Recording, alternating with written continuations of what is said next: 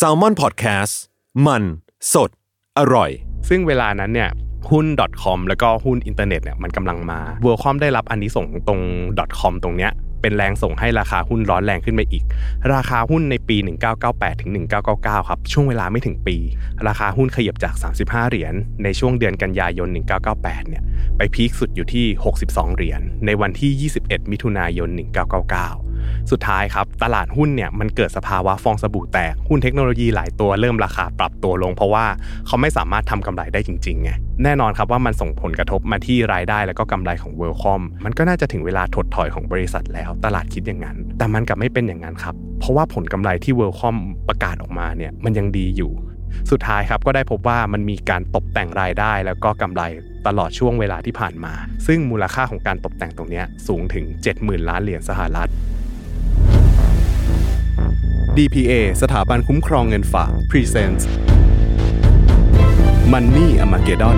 วันเงินตราวินาศ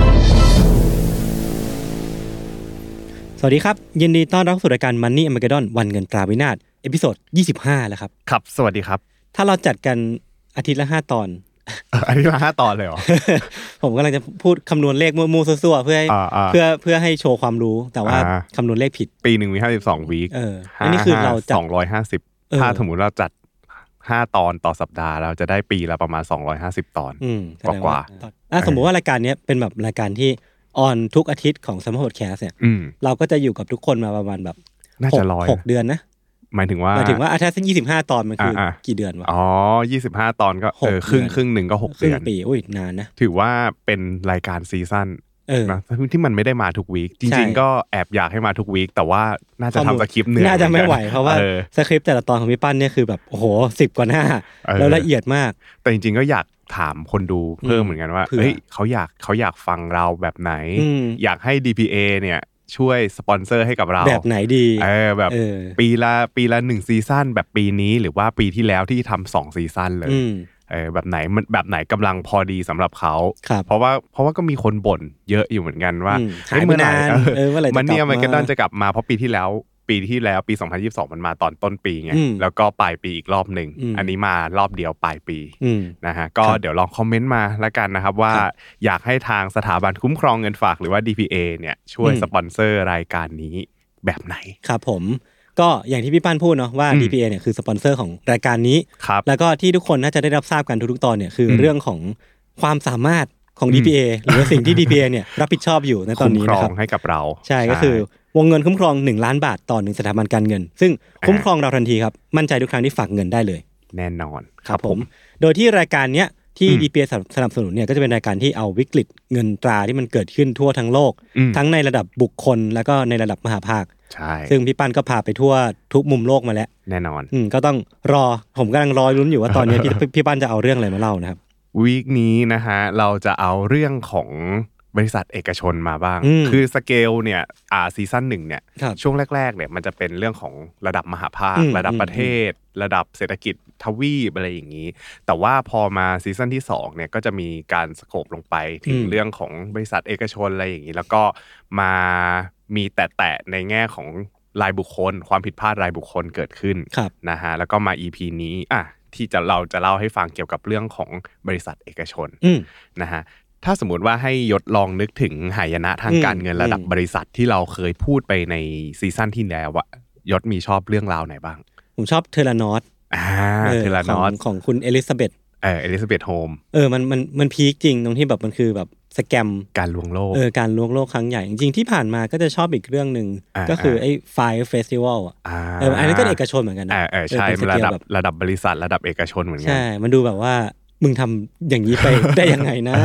เออแล้วมันดูหายนะดีครับเออแต่ว่าโดยส่วนตัวของพี่อะชอบเอนรอนอืมสแกนดอลเพราะว่าโดยส่วนตัวพี่เรียนจบบัญชีมาอือฮึแล้วก็ตอนที่เรียนบัญชีอะก็จะมีพูดถึงเคสของเอนรอนอยู่บ่อยครั้งอืมเขาก็จะเล่าว่าเออเนี่ยบริษัทเนี้ยมันมีการตกแต่งบัญชียังไง เขาจะเอารูปแบบมาให้เราได้ศึกษาว่าเฮ้ยครับมันมีข้อดีข้อเสียยังไงในการทำบัญชีแต่ละรูปแบบข้อดีก็ข้อดีก็คือว่ามันส่งผลดีในแง่ของ ตัวเลขอืมทางบัญชียังไง แต่ว่ามันอาจจะส่งผลเสียหายกับผู้ใช้งบการเงินอะไรอือฮึอย่างนี้นะครับ แต่ว่าในตอนที่เรียนเนี่ยมันก็ไม่ได้รู้รายละเอียดอะไรเยอะแยะมากมาย จนกระทั่งได้ลองทำสคริปต์ในซีซั่นที่แล้วเนี่ยแล้วก็เอามาถ่ายทอดในพอดแคสต์เนี่ยมันด้วยความที่ตอนปัจจุบันเนี่ยเราเป็นนักลงทุนมันเลยทำให้เรามองเห็นภาพองค์รวมมากขึ้นอืมมองเห็นภาพกว้างมากขึ้น มันก็เลยพอเข้าใจที่ไปที่มาตัวเลขแล้วก็กลไกต่างๆนะฮะเพื่อที่แบบเออเราจะได้ไหวตัวทันว่าเฮ้ย ที่ผ่านมาเนี่ยตอนที่เราเรียนรู้เนี่ยมันเรียนรู้เรื่องศาสตร์ทางบัญชีอย่างเดียว แต่พอออกมามองเป็นสตอรี่เนี่ยเฮ้ยอืมจริง ๆ แล้วเนี่ยเรื่องของการตกแต่งบัญชีเนี่ยมันเป็นเรื่องที่น่ากลัวเหมือนกันสำหรับการเป็นนักลงทุนครับนะครับ ก็เลยรู้สึกว่าเฮ้ยพอเราลองมองแบบใส่แว่นหลาย ๆ แบบใส่แว่นของการเป็นนักบัญชี ใส่แว่นของการเป็นนักลงทุนเนี่ยมันทำให้เราสนุกที่ได้เขียนเรื่องราวอย่างเงี้ยมาเล่าให้กับ ทุกๆ คนฟังอืมนะครับ แล้วก็ใน EP นี้นะฮะตอนนี้เนี่ยก็เป็นอีกตอนที่ทำให้พี่รู้สึกสนุก กับการที่ได้เขียนสคริปต์นี้มันอืมแบบเหมือนค่อยๆ ปั้นตัวอักษรค่อยๆ ปั้นเรื่องราวขึ้นมาเหมือนตอนเอลลอนเลยนะครับคือใน EP นี้เนี่ยมันจะมีกลไกทางบัญชี แล้วก็เรื่องราวการสร้างตัวเลขที่อยากจะเอามาเล่าให้ทุกคนฟังครับนะครับเพราะว่าเคสนี้เนี่ยถือว่าเป็นอีกเคสของความอื้อฉาวในการตกแต่งบัญชีที่ยิ่งใหญ่ที่สุดครั้งหนึ่งอืมนะครับมีผู้ได้รับความเสียหายในกรณีเนี้ยใกล้เคียงกับเคสของเอ็นลอนอืมนะครับแล้วก็ตอนที่เราพูดถึงเอ็นลอนเนี่ยเรามีหยอดชื่อบริษัทนี้เอาไว้แล้วอืมนะครับเพราะว่าระยะเวลาการเกิดเหตุการณ์ระหว่างเอ็นลอนกับเคสเนี้ยมันเกิดใกล้กันมากครับนะครับ บริษัทนี้ครับเคยมีมูลค่าทางการตลาดนะครับสูงถึง 175,000 ล้านดอลลาร์สหรัฐนะครับก็ประมาณ 6 ล้านล้านบาทโอ้โหเออนะฮะ เป็นบริษัทที่ทำธุรกิจเกี่ยวกับโทรคมนาคมนะครับมีอัตราการเติบโตของกำไรสูงมากเลยในช่วงเวลาหนึ่งก็คือเติบโตอย่างรวดเร็วนะครับแต่ว่าตัวเลขกำไรพวกนั้นน่ะมันเป็นตัวเลขกำไรที่ถูกตกแต่งขึ้นมานะครับจนสุดท้ายเนี่ยมันกลายเป็นบริษัทที่มีมูลค่าการล้มละลายสูงที่สุดในประวัติศาสตร์อืมทำลายสถิติของเจ้าของเดิมครับก็คือเอ็นลอนอ่าที่ทำไว้ในปี 2001อืม นะครับแต่ว่าเหตุการณ์เนี้ยมันเกิดในปี 2002 เหตุการณ์การล้มละลายอะมันเกิดในปี 2002 ก็คือติดติดๆกันเลยโอ้โหก็คือเวลาซีไม่ซั่นนาสอนงซีซั่นสองของเอ็นรอนใช่ คล้ายๆ อย่างนั้นครับนะครับมีผู้ได้รับความเสียหายจากการช่อโกงเป็นจำนวนมากทั้งนักลงทุนกองทุนรวม กองทุนสำรองเลี้ยงชีพนะครับรวมไปถึงพนักงานเกือบ 20,000 คนของบริษัทเนี้ยต้องว่างงานจากการล้มละลายอืมนะครับบริษัทนี้ครับในอดีตมีชื่อว่า long distance discount service หรืออีกชื่อหนึ่งที่ทุกคนรู้จักกันดี Worldcom ครับ โอ้โหอืมผมไม่เคยรู้จักเลยอะไม่เคยรู้จักใช่ไหมอาจจะเคยได้ยินพี่ปั้น Enron พูดในนั้นแหละเอลลอนก็ไม่เคยรู้จักอยู่แล้วใช่ปะแต่ว่ามันคือมันเป็นเคสตอนปี 2001 2002ยอดอายุเท่าไหร่เองอุ้ยก็ไม่หกเจ็ดขวบอะไรเงี้ยเอออก็น่าจะยังไม่รู้เรื่องอะไรที่เป็นขนาดนั้นการล้มละลายตรงนี้อืมพี่ก็ไม่รู้หรอกตอนนั้นอะอืมมันรู้ตอนเรียนเรียนบัญชีเนี่ยแหละว่าเอ้ยมันมีบริษัทชื่อ Worldcom กับ e n l o n อยู่อือหือนะฮะ Worldcom ทำธุรกิจอะไร นะครับต้องย้อนกลับไปตอนก่อตั้งก่อนในปี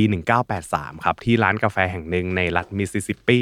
นะครับนายเบอร์นาร์ดเอ็บเบอร์สนะครับผมนักธุรกิจชาวแคนาดา ก็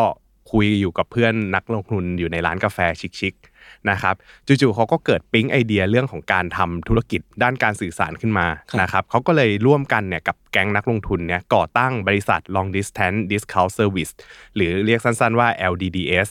นะครับซึ่งเป็นธุรกิจที่ให้บริการด้านโทรศัพท์ทางไกลเป็นหลักอืมนะครับคือต้องเล่าก่อนว่าในช่วงยุคนั้นเนี่ย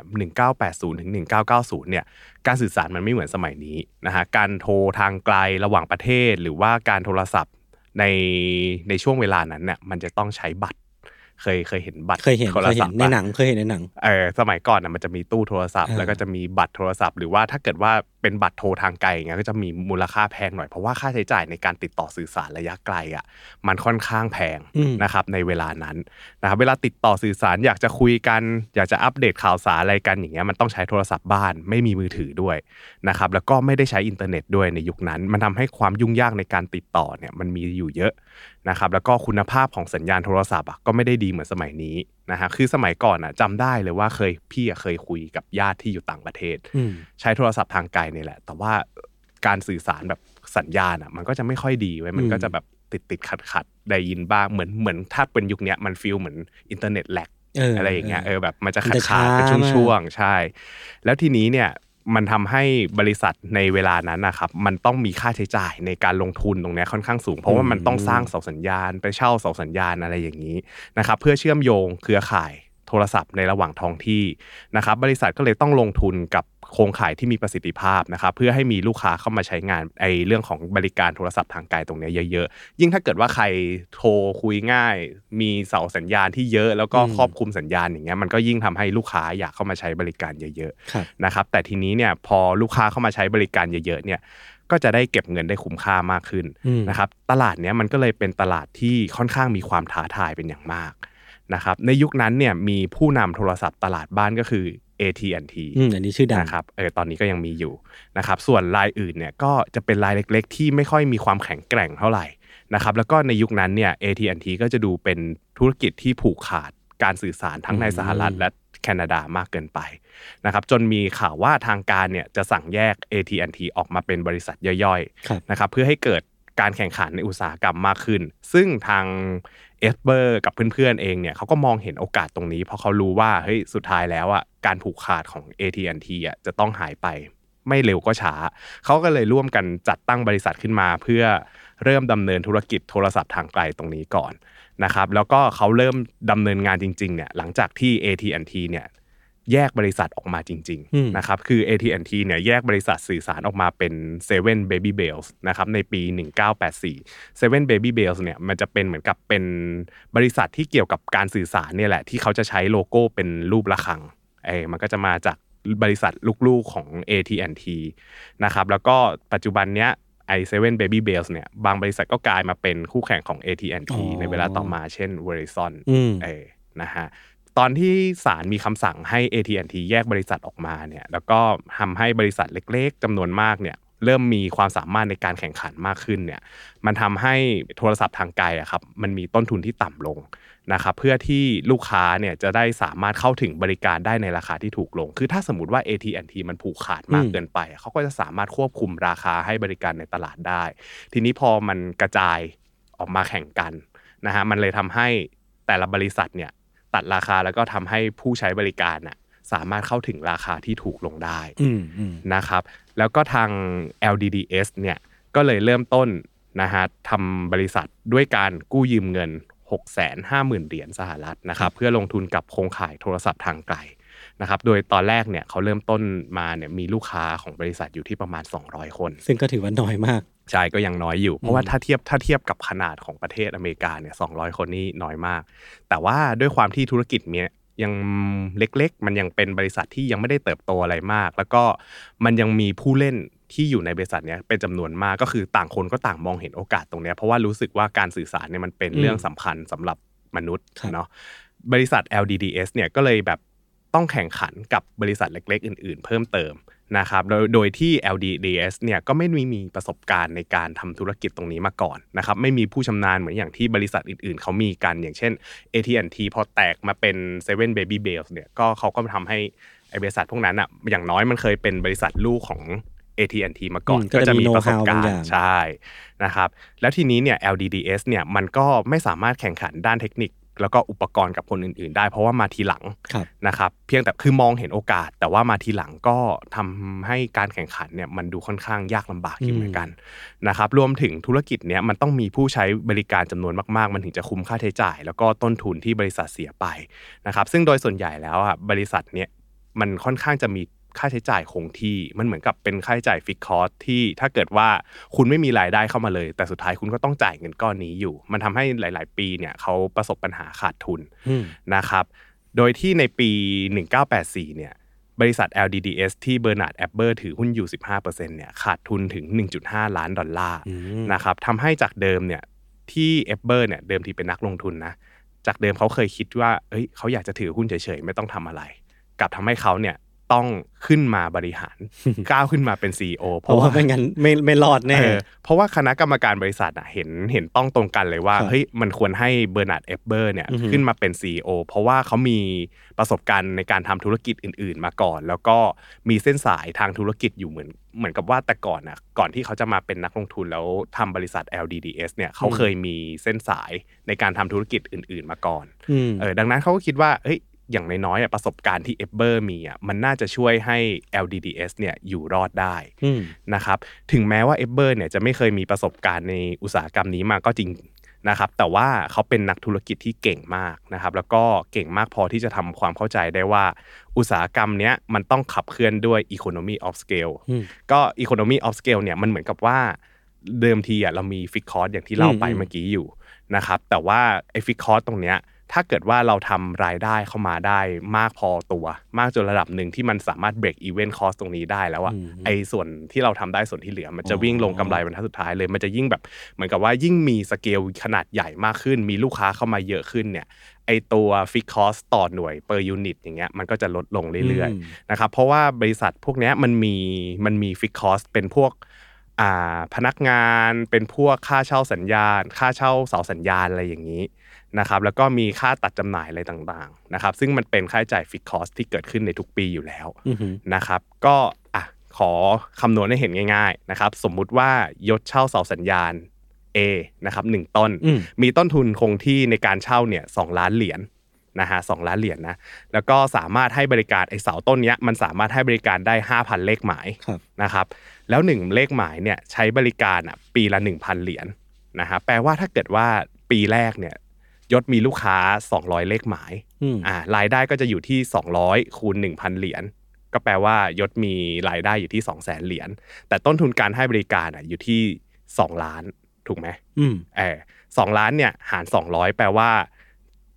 ต่อหนึ่งรายเนี่ยต่อหนึ่งรายที่ให้บริการเนี่ยต้นทุนอยู่1 0,000เหรียญแต่ว่ารายได้เนี่ยได้แค่1,000เหรียญต่อรายก็คือแค่นี้ก็เห็นแล้วว่าหายไปเอเยออะการให้บริการต่อคนอะโคตรขาดทุนเลยอืม แต่ทีเนี้ยยศจะคุ้มค่าก็ต่อเมื่อมีลูกค้ามาใช้บริการเกิน 2 ล้านเหรียญก็คือ 2,000 เลขหมายเป็นต้นไปอืมนะครับ แต่ถ้าเกิดว่าหลังจากนี้ยศสามารถหาลูกค้าเข้ามาได้อีกเกิน 2,000 คนนะครับ ก็แปลว่าต้นทุน 2 ล้านเหรียญเท่าเดิมนะ แต่ว่ารายได้ที่ยศหามาได้มันก็จะเพิ่มขึ้นเพิ่มขึ้นอืมเพิ่มขึ้นเรื่อยๆยิ่งมีคนมาใช้บริการเยอะตรงเนี้ยต้นทุนต่อเลขหมายก็จะยิ่งน้อยลงครับถ้าเกิดว่าเรามีลูกค้า 4,000รายนะครับแปลว่าต้นทุนต่อหน่วยก็จะอยู่ที่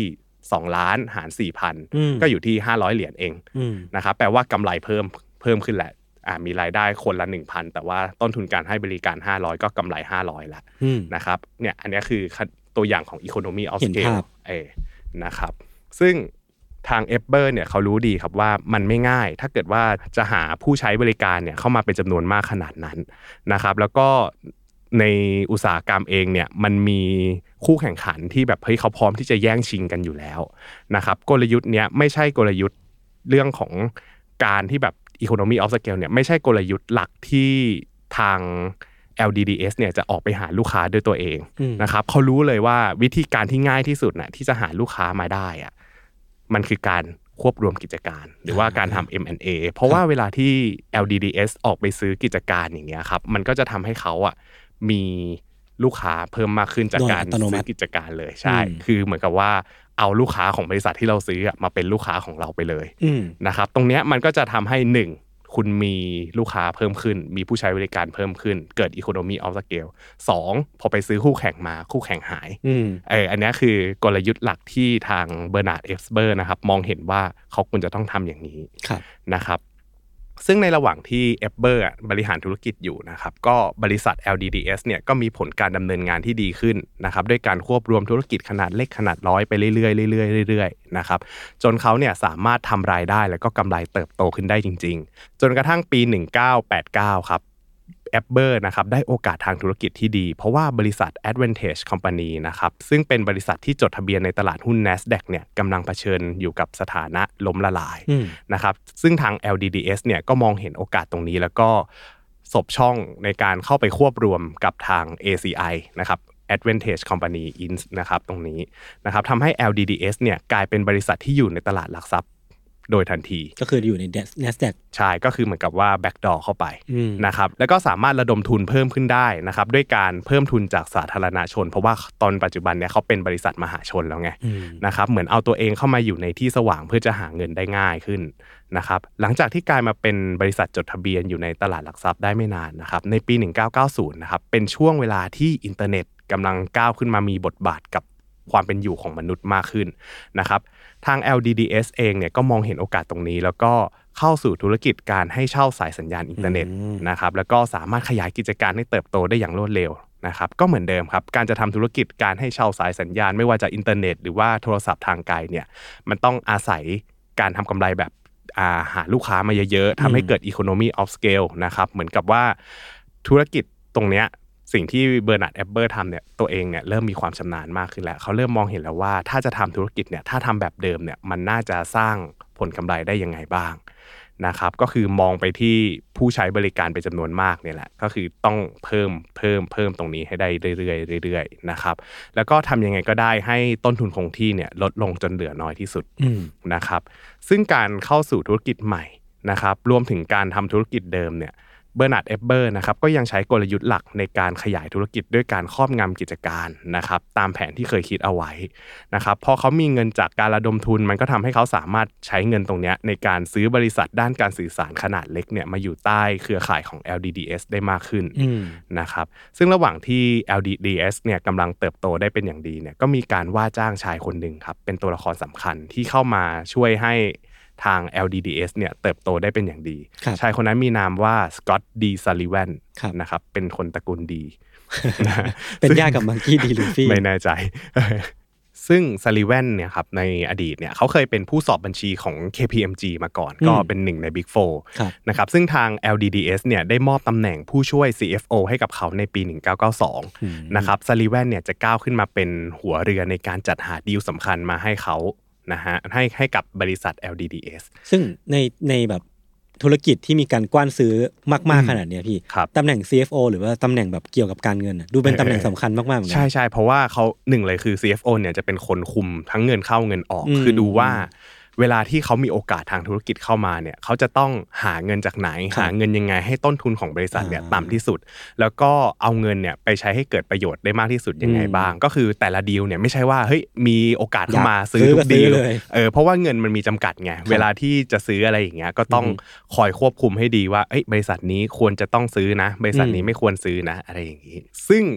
ดีลใหญ่ที่เกิดขึ้นในช่วงปี 1992 เนี่ยก็คือการแย่งชิงบริษัท Advanced Telecommunication Corporation นะครับมาจากการประมูลแข่งกับ AT&T อืมนะครับซึ่ง AT&T เนี่ยก็ถือว่าเป็นคู่แข่งไซส์ที่ใหญ่กว่าครับนะครับทาง LDDS เนี่ยชนะการประมูลด้วยจำนวนเงิน 720 ล้านดอลลาร์นะครับอืมซึ่งทำให้ LDDS เนี่ยก้าวขยับตัวเองเนี่ยก้าวขึ้นมาเป็นผู้เล่นรายใหญ่ในตลาดโดยทันที นะครับแล้วก็ด้วยการทำงานอันหนักหน่วง แล้วก็แข็งขันของทางซัลลิแวนเนี่ยมันทำให้เขาเนี่ยได้ก้าวขึ้นมารับตำแหน่ง CFO ได้ในปี 1994 นะครับแล้วหลังจากที่ทางซาริแวนเนี่ยก้าวขึ้นมาเป็น CFO แล้วเนี่ยก็มีดีลใหญ่เกิดขึ้นอีกจำนวนมากเลยครับ เช่น Metro Media Communication แล้วก็ Resurgence Communication ในปี 1993 นะครับเข้าซื้อ IDB Communication Group ในปี 1994 นะครับแล้วก็มีซื้อ Williams Technology Group ในปี 1995อื้อหือซื้อเยอะจัดคือถ้าถ้าสมมติพูดชื่อไปอะคือ ไม่ไม่รู้จักหรอกแต่ละคนอ่าไม่รู้จักหรอกเพียงแต่ว่าธุรกิจพวกเนี้ยจะเห็นเลยว่ามันมีเรื่องของคอมมิวนิเคชันอืมเรื่องของเทคโนโลยีนะครับเราไม่จำเป็นต้องต้องจำชื่อก็ได้ เพราะว่าพอนับจำนวนบริษัทที่ LDDS ควบรวมมาในช่วงปี 1985ถึง1995เนี่ยภายในระยะเวลา 10 ปีครับเขาครอบงำธุรกิจไปแล้วประมาณ 60 แห่งโอ้โห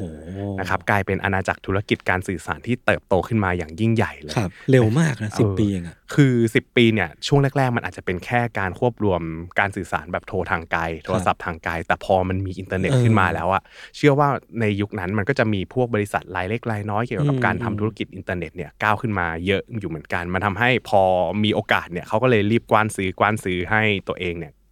มีความสามารถในการแข่งขันเหนือธุรกิจคู่แข่งไว้ก่อนครับนะครับ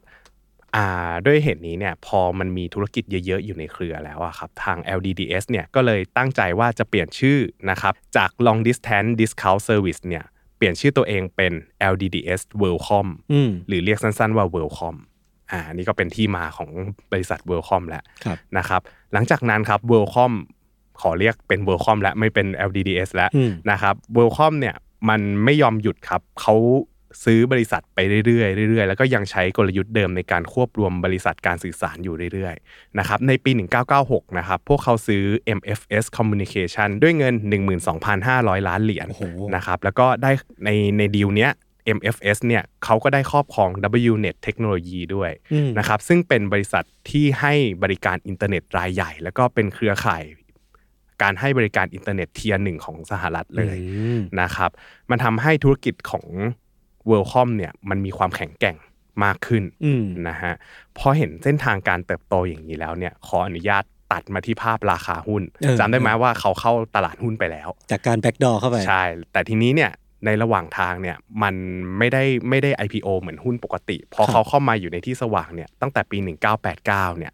เขาอยู่ในตลาดตอนนั้นเนี่ยราคาหุ้นของ LDDS นะครับมันอยู่ที่หลักเพนนี นะครับอืมก่อนจะไต่ระดับขึ้นมาขึ้นมาจากการทำ M&A เรื่อยๆเรื่อยๆ จนถึงเดือนพฤษภาคม 1995 ที่เปลี่ยนชื่อบริษัทตัวเองเป็น WorldCom เนี่ยราคาหุ้นเริ่มมีการเคลื่อนไหวขึ้นมาจากเพนนีนะขึ้นมาเฉียดๆอยู่ที่ 10 เหรียญต่อหุ้น ก็คือสิบเด้งได้ใช่ก็เกิคืนอเกินสิบเด้งเออน่าจะเกิน10เด้งเพราะว่าอืมถ้าไม่ถึง 1 บาทเนี่ยก็น่าจะเกิน10เด้งอยู่ครับนะครับซึ่งตรงเนี้ยนับแค่ราคาหุ้นอย่างเดียวนะก็ได้ผลตอบแทนหลายเท่าตัวแล้วอืมนะครับซึ่งในช่วงที่ทำธุรกิจของเขาอะ ตอนที่เขามีการควบรวม WNet ที่เป็นบริษัทเจ้าใหญ่เกี่ยวกับการทำธุรกิจอินเทอร์เน็ต ตรงเนี้ยครับทำให้มันมีการจุดพลุของราคาหุ้นขึ้นมาอืมนะครับหุ้นของ WorldCom เนี่ยขยับขึ้นมาอยู่ที่ 15 เหรียญในเดือนสิงหาคมปี 1996 นะครับก็จากเมื่อกี้10เหรียญขึ้นมา 15 เหรียญแค่นี้ก็ 50%แล้วนะอืมกำไร 50%แล้ว คือภายในเวลา 1 ปีเนี่ย หุ้นก้าวขึ้นมามีผลตอบแทน 50%ก็ไม่ธรรมดาอืมสาเหตุที่ราคาหุ้นเพิ่มขึ้นเนี่ยเพราะว่าหนึ่งเลยคือนักลงทุนเนี่ยคาดหวังผลกำไรที่ค่อยๆ เติบโตขึ้นจากการควบรวมของ WorldCom นะครับแล้วก็อีกสาเหตุหนึ่งก็คือนักลงทุนตอนนั้นน่ะกำลังคลั่งไคล้สิ่งที่เรียกว่าอินเทอร์เน็ตครับอืมนะฮะอย่างที่บอกครับว่าหลังจากที่เขากลายเป็น WorldCom แล้วก็ยังรุกหน้าไม่หยุดยังควบรวมกิจการเรื่อยๆนะครับปลายปี 1997 เนี่ย WorldCom ประกาศข่าวใหญ่นะครับที่จะเข้าควบรวมธุรกิจ MCI ซึ่งเป็นคู่แข่งขนาดใหญ่ โดย WorldCom เนี่ยสามารถเอาชนะ British Telecom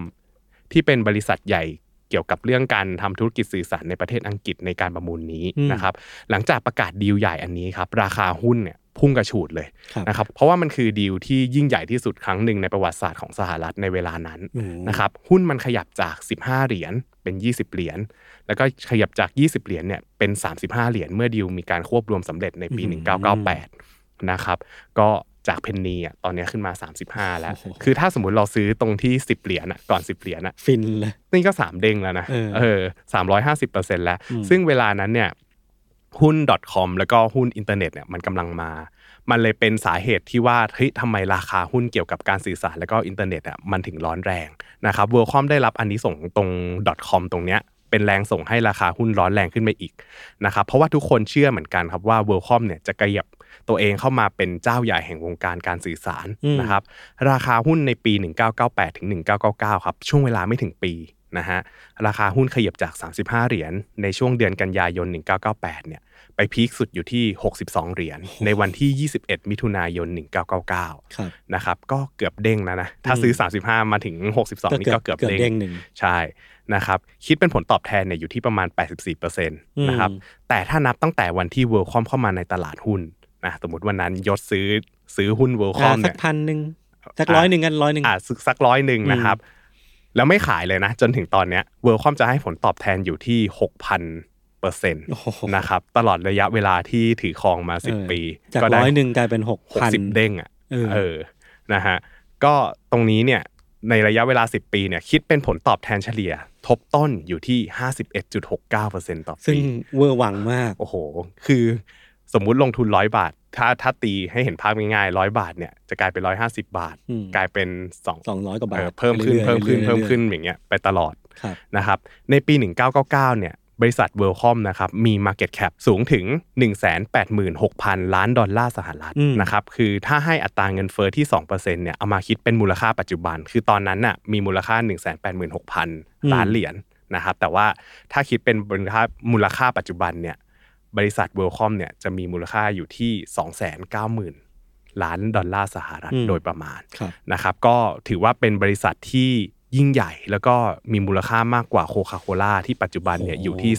256,000 ล้านดอลลาร์ซะอีกอืมนะครับเขาติดอันดับท็อป 30ของบริษัทที่ใหญ่ที่สุดในโลกเลยอืมนะครับในขณะนั้น ในขณะเดียวกันเนี่ยตลาดหุ้นก็กำลังคึกคักนะครับอืมแล้วก็เกิด .com bubble อยู่นะครับก็ .com bubble เคยเล่าให้ฟังแล้วเนาะว่าครับสาเหตุมันมาจากอะไรบ้างอืมแต่ว่าช่วงนั้นเนี่ยมันเป็นช่วงที่ ตลาดหุ้นมันคึกคัก แล้วก็มีมีฟองสบู่อยู่อืมเนี่ยแหละมันเลยเป็นสาเหตุที่ทำให้ราคาหุ้น WorldCom เนี่ยเพิ่มสูงขึ้นอย่างรวดเร็วงี้ถ้าสมมติว่าเรามองในมุมแบบอืมสมมติว่าพี่ปั้นเป็นนักฮะลงทุนนะตอนนั้นอีกแล้ว ผมชอบเปรียบเทียบอย่างนี้เนาะเออพี่จะมองว่าหุ้น w o r l d c o m เนี่ยมันมันน่าดึงดูดไหมเพราะว่าเราก็จะเห็นว่าการกว้านซื้อบริษัทต่างๆนานามันทำให้บริษัทนี้มันดูแข็งแกร่งขึ้นอ่าฮะแล้วถ้าเราไม่ได้วิเคราะห์งบการเงินไม่ได้ดูอะไรอะอ่าอ่าในแง่แบบ โอกาสใช่ปะเออโอกาสและภาพลักษณ์ตรงหน้า มันถือว่าเป็นหุ้นที่น่าสนใจที่จะทำความรู้จักกับมันไหมถ้าเอาตัวเองเข้าไปอยู่ในในสถานการณ์วันนั้นน่ะครับเราจะรู้สึกว่าทุกอย่างมันเป็นเรื่องใหม่อินเทอร์เน็ตคือเรื่องใหม่อืมแล้วก็ WorldCom เนี่ยถ้าสมมติว่าเราพูดให้เห็นถึงภาพเนี่ยมันคือโครงสร้างพื้นฐานของอนาคตอะเออเออคือคืออนาคตอะธุรกิจ .com ตอนนั้นมันเกิดขึ้นอย่างที่เคยเล่าให้ฟังว่าเอ๊ะมันมีธุรกิจเล็ก ๆ น้อยๆขึ้นมาทำบริษัท .com .com .com แต่ว่าไอ้บริษัท .com ทั้งหมดนั้นน่ะ มันใช้บริการของ WorldCom อยู่ที่เป็น infra อะอาจจะไม่ใช้บริการอาจจะไม่ใช้บริการของ WorldCom ก็ได้แต่ว่า WorldCom เนี่ยมันมีหลายธุรกิจที่เกี่ยวกับอินเทอร์เน็ตที่เป็น infra ให้กับบริษัทเหล่านี้นะครับดังนั้นแล้วถ้าเกิดว่าถามว่าใครที่จะดูเป็น tier หนึ่งถ้าสมมติว่าเราเชื่อในอนาคตว่าอินเทอร์เน็ตจะเกิดอะเฮ้ย WorldCom ก็น่าจะเป็นเออสิ่งที่ตอบโจทย์เนอะเหมือนกันนะพอเราลองวิเคราะห์อย่างนี้แล้วอะถ้าถามว่าราคาปัจจุบันเนี้ยแพงไปไหมมันก็อาจจะแพงไป แต่ว่าถ้าเกิดว่าเราลองทำการประเมิน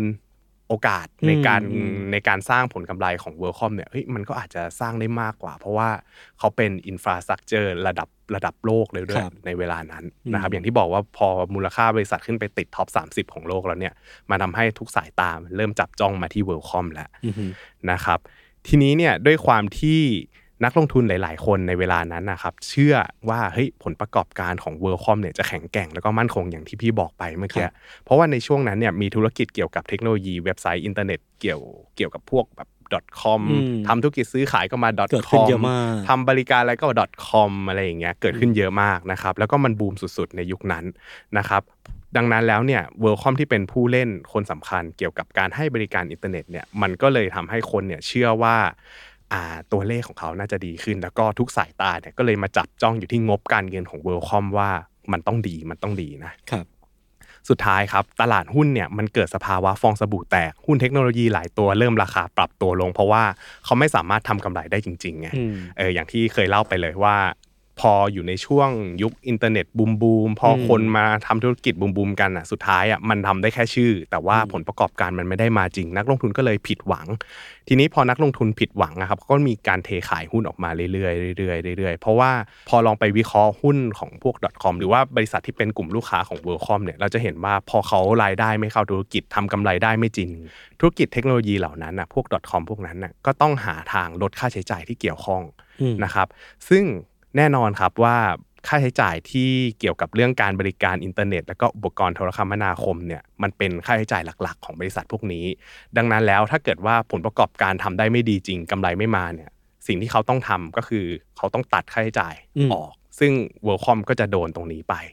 นะครับแน่นอนครับว่ามันส่งผลกระทบมาที่รายได้แล้วก็กำไรของ w o r l d c o m เพราะว่าพอบริษัท .com เริ่มล้มหายตายจากไม่สามารถ ทำกำไรได้ เขาก็เริ่มใช้บริการของ w o r l d c o m น้อยลงนะครับพอลูกค้าใช้บริการน้อยลงแล้วเนี่ยมันเหมือนกับว่ามันมีจำนวนผู้ใช้บริการหายไป Economy of Scale ก็จะหายไปอืมนะครับ มันเหมือนกับตัวเบอร์คอมเนี่ยแบกรับต้นทุนมากขึ้นมากขึ้นมากขึ้นนะครับ ต้นทุนต่อหน่วย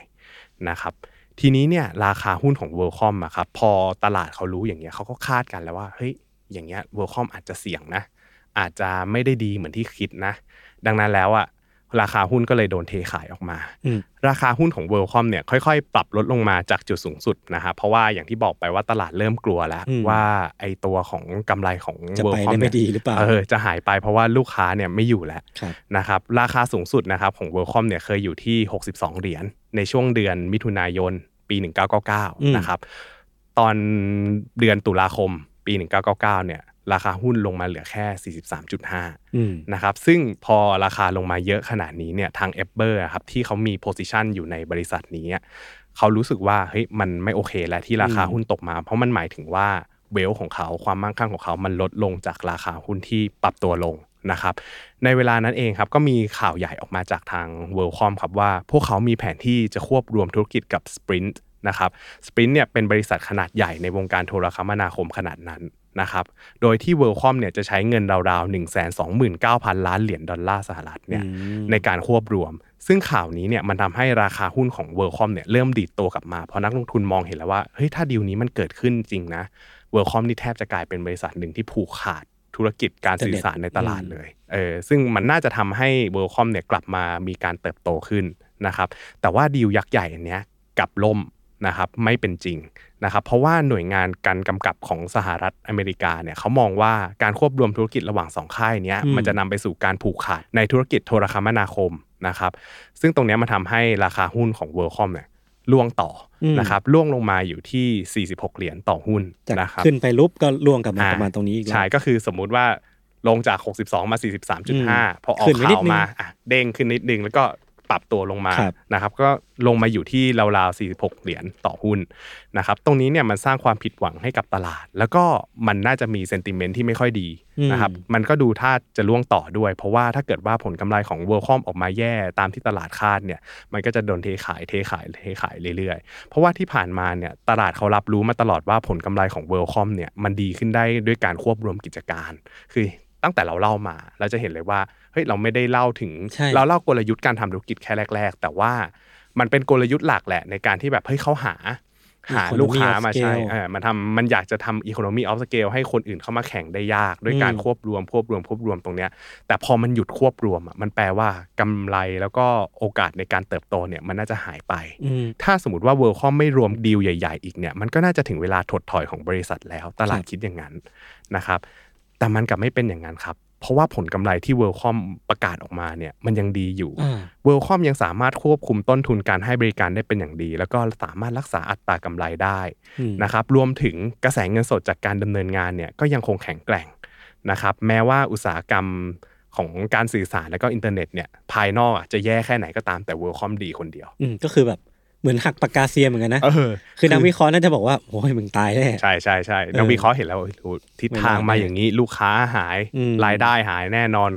อ่าต้นทุนคงที่เท่าเดิมสุดท้ายเดี๋ยวกำไรหายครับก็ฟันกันฟันกันอย่างนี้ คือพอเห็นแบบนี้แล้วว่าพอเวอร์คอมประกาศออกมาอย่างเงี้ยใครเห็นก็ว่าเก่งเออนะฮะนักลงทุนก็ยังรู้สึกว่าเฮ้ยบริษัทแข็งแกร่งนี่หว่าก็เลยทำได้ไม่ไงวะก็เลยแบบไม่ขายหุ้นออกเออแรงเทขายก็เลยหมดไป ราคาหุ้นก็เลยทรงตัวได้ในระดับ 46 เหรียญอะไรประมาณนี้ครับนะครับ แต่ว่าผลกำไรทั้งหมดของ Worldcom ที่ดูแข็งแกร่งในช่วงที่อุตสาหกรรมซบเซาอะมันไม่ได้เกิดจากความสามารถที่แท้จริงของบริษัทครับอืมมันมาจากความสามารถในการตกแต่งบัญชีอีกครั้งของเอเบอร์แล้วก็ซัลลิแวนที่เราอ่าเกรินไว้ว่าเป็นตัวละครสำคัญ CFO อืมคนที่ควบคุมดูแลการเงินแล้วก็การบัญชีของบริษัท ภาพของเอ็นรอนนี่ลอยขึ้นมาเอออีกครั้งเลย คล้ายๆกันครับนะครับ กลยุทธ์การตกแต่งบัญชีของ WorldCom เนี่ยเขาใช้กลยุทธ์วิธีนี้ครับ ในช่วงกลางปี 1999 จนถึงกลางปี 2000 เนี่ยสกอตต์ซัลลิแวนนะครับที่ตอนนั้นเป็น CFO แล้วเนี่ยเขาใช้มาตรฐานการบัญชีหลากหลายฉบับเลย เพื่อสร้างรายได้แล้วก็กระแสเงินสดจากการดำเนินงานพูดง่ายๆว่าตกแต่งอืมรายได้แล้วก็กระแสเงินสดขึ้นมา แล้วก็มีการบันทึกบัญชีแบบช่อฉนเพื่อทำให้กำไรของ WorldCom เนี่ยมันดูดีเกินความเป็นจริงครับนะครับเพราะว่าในเวลานั้นน่ะอย่างที่บอกว่าทุกคนน่ะเขาคาดกันแล้วว่า ธุรกิจมันน่าจะไม่ซดีบเซาแน่นอนกำไรน่าจะหายอยู่ในอืมช่วงถดถอยอะไรอย่างเงี้ยนะครับแต่ว่าแรงกดดันตรงเนี้ยมันกลับทำให้เขาเนี่ยต้องใช้แผนลายตรงนี้ออกมาปะไม่แน่ใจด้วยว่าอาจจะเป็นคำสั่งจากทาง CEO อย่างอ่าเอฟเบอ Epber ร์หรือเปล่าหรือเปล่าใช่ เพราะว่าเขาแบบไม่อยากเห็นราคาหุ้นตกอะ ทีนี้ด้วยกลไกทางบัญชีที่ WorldCom ใช้อะครับมันคือการสร้างเงินสำรอง เงินสำรองตรงเนี้ยมันมาในรูปแบบของค่าเผื่อการด้อยค่าของเงินลงทุนโอ้โหหรือว่าเข้าใจยากสุดๆ impairment loss นะครับคือมันเป็นเหมือนกับว่า ในทุกครั้งที่มันมีการควบรวมบริษัทอะเวลาที่ WorldCom จะประกาศควบรวมบริษัทอะเขาจะต้องตั้งเงินสำรองเอาไว้นะครับ โดยที่การตั้งเงินสำรองตรงเนี้ยมันเอาไว้เหมือนกับว่า เอาไว้ใช้เผื่อว่ามันมีการหักบัญชีของค่าความนิยม เดี๋ยวจะเล่าให้ฟังอืมนะครับ คือสมมุติว่ายศเนี่ยซื้อบริษัท A มาด้วยเงิน 150 บาทอืมนะครับ โดยที่รับรู้เงินลงทุนในบริษัท A ในบัญชีอะ100 บาทครับนะฮะ แล้วก็อีก 50อะมันเป็นเหมือนกับว่าเป็นพรีเมียมกูดวิวอืมหรือว่าค่าความนิยมอืมก็คือยศซื้อ 150 แต่ว่าจริงๆอะบริษัทอะบันทึกแค่อ๋อ100 และอีก 50อะมันเหมือนเป็นคล้าย ๆ เหมือนกับว่าให้ค่าความนิยมให้พรีเมียมกับบริษัท A อะอ่านะครับแต่ทีเนี้ย พอพอเราตั้งตรงนี้มาครับไอเงิน 50 บาทตรงเนี้ยครับมันจะต้องถูกตัดจำหน่ายทุกปีอืมนะครับซึ่งมันจะต้องมีการตั้งสำรองเอาไว้เผื่อการเผื่อตรงไอ้ห้บาทตรงเนี้ยมันมีการด้อยค่าในอนาคตอืมอย่างเช่นว่าในอนาคตเนี่ยบริษัทมันอาจจะไม่ได้มีมูลค่า 150 อย่างที่คำนวณไว้ไงบริษัทมันอาจจะเสื่อมมูลค่าลงเสื่อมมูลค่าลงแล้วไอ้ตรงเนี้ยมันก็จะถูกตัดจำหน่ายออกไปอืมเออเพื่อป้องกันความผิดพลาดที่ว่าเราบันทึก มูลค่าตรงเนี้ยเกินความจริง มันก็เลยมีการตั้งสำรองตรงนี้ พอเวลาผ่านไป 1 ปี สมมุติว่ายศกลับมาประเมินมูลค่าการลงทุนใหม่อืมเออเมื่อกี้พี่บอกว่าโอเค มันอาจจะมีการด้อยค่าลงของบริษัทเนี้ยในอนาคตมันเลยต้องมีการตั้งสำรองตรงนี้ แต่ถ้าบริษัทมันไม่ด้อยค่าลงล่ะอืมไอ้ที่เราตั้งไว้ 50 บาทตรงเนี้ยครับ จากเดิมเนี่ยสมมติว่าเราเราประเมินแล้วว่าเฮ้ยบริษัท มันมีมูลค่าอืม120นะครับแปลว่าจริง ๆ แล้วอะไอ้เงินสำรองที่เราตั้งไว้ 50 บาทเนี่ยมันควรจะตั้งแค่ 30 บาทอืมเพราะว่าตอนแรกเราบันทึกไอ้บริษัท A ไว้อืม100 แล้วพอปัจแล้วปัจจุบันมาประเมินใหม่เฮ้ยมันอ่ากลายเป็นเป็น120 120 แล้ว มันแปลว่าจากเดิมเนี่ยเราตั้งไว้อ่า50 จริง ๆ มันควรจะตั้งแค่ 30 นะอ่าฮะเออเพราะว่าบริษัทตอนเนี้ยมันมีมูลค่าเพิ่มขึ้นเป็น120 แล้วอ่า ดังนั้นแล้วเนี่ยไอ้ตรงที่ผ่านมาเนี่ยมันเหมือนกับว่าเราบันทึกไอ้ค่าเผื่อตรงเนี้ยเกินไป 20 บาทอืมนะครับยศก็ต้องกลับรายการไอ้เงินสำรองเนี้ยมาเป็นรายได้ของบริษัทจากเดิมที่เป็นค่าใช้จ่ายก็ต้องกลับมาเป็นรายได้อ่าซึ่งวิธีการแบบนี้เนี่ยมันเป็นวิธีที่เวิร์คอมใช้เพื่อสร้างรายได้ และก็กำไรแต่ละปีให้ดูดีเกินความเป็นจริง คือถ้ามองกันตามตรงอะมันไม่ใช่กำไรจากการดำเนินการเลย แต่มันเป็นกำไรที่ มันเป็นกำไรทางบัญชีอะที่สามารถใช้ช่องว่างทางมาตรฐานการบัญชีตกแต่งตัวเลขขึ้นมาได้นะครับแล้วก็ตลอดเวลาที่ WorldCom ซื้อกิจการมา 60 กว่าแห่งเนี่ยเขามีการตั้งสำรองบัญชีค่าเผื่อตรงเนี้ยเอาไว้เยอะแยะมากมายนะครับเพื่อที่อนาคตเนี่ยมาประเมินใหม่ แล้วก็เฮ้ยเราประเมินสูงไปนี่หว่าไอ้ค่าค่าใช้จ่ายตรงเนี้ยเราต้องหักออกกลายมาเป็นรายได้อืมก็สร้างรายได้จากตรงนี้เอา ซึ่งมันไม่ใช่มูลค่าแค่ ร้อยสองร้อยบาทอย่างที่เรายกตัวอย่างไปเมื่อกี้มันเป็นมูลค่าหลายล้านเลยอืมคือแบบนะครับในทางบัญชีมันมีตัวเลขกำไรเพิ่มขึ้นก็จริง ใช่ แต่ในเชิงแบบปฏิบัติแล้วเนี่ยเชิง cash flow มันไม่มีรายได้เข้ามาในบริษัท ใช่ใช่ใช่มันมันเหมือนกับว่ามันไม่มีรายได้ขึ้นมาจริงอืมๆนะฮะมันเป็นรายได้ทางบัญชีที่เป็นตัวเลขอะมันเป็นการประเมินล้วนอืมๆนะฮะซึ่งตรงนี้เนี่ยมันทำให้รายได้ของ w o r l d c o m ดูดีเกินจริงแล้วและอีกวิธีการหนึ่งครับที่เขาใช้วิธีตกแต่งกำไรเนี่ย ก็คือการที่เขาเนี่ยรับรู้ค่าใช้จ่ายผิดวิสัยทั่วไปครับนะครับคือปกติแล้วอะคำว่าค่าใช้จ่ายอะมันจะเกิดขึ้นในรอบหนึ่งปี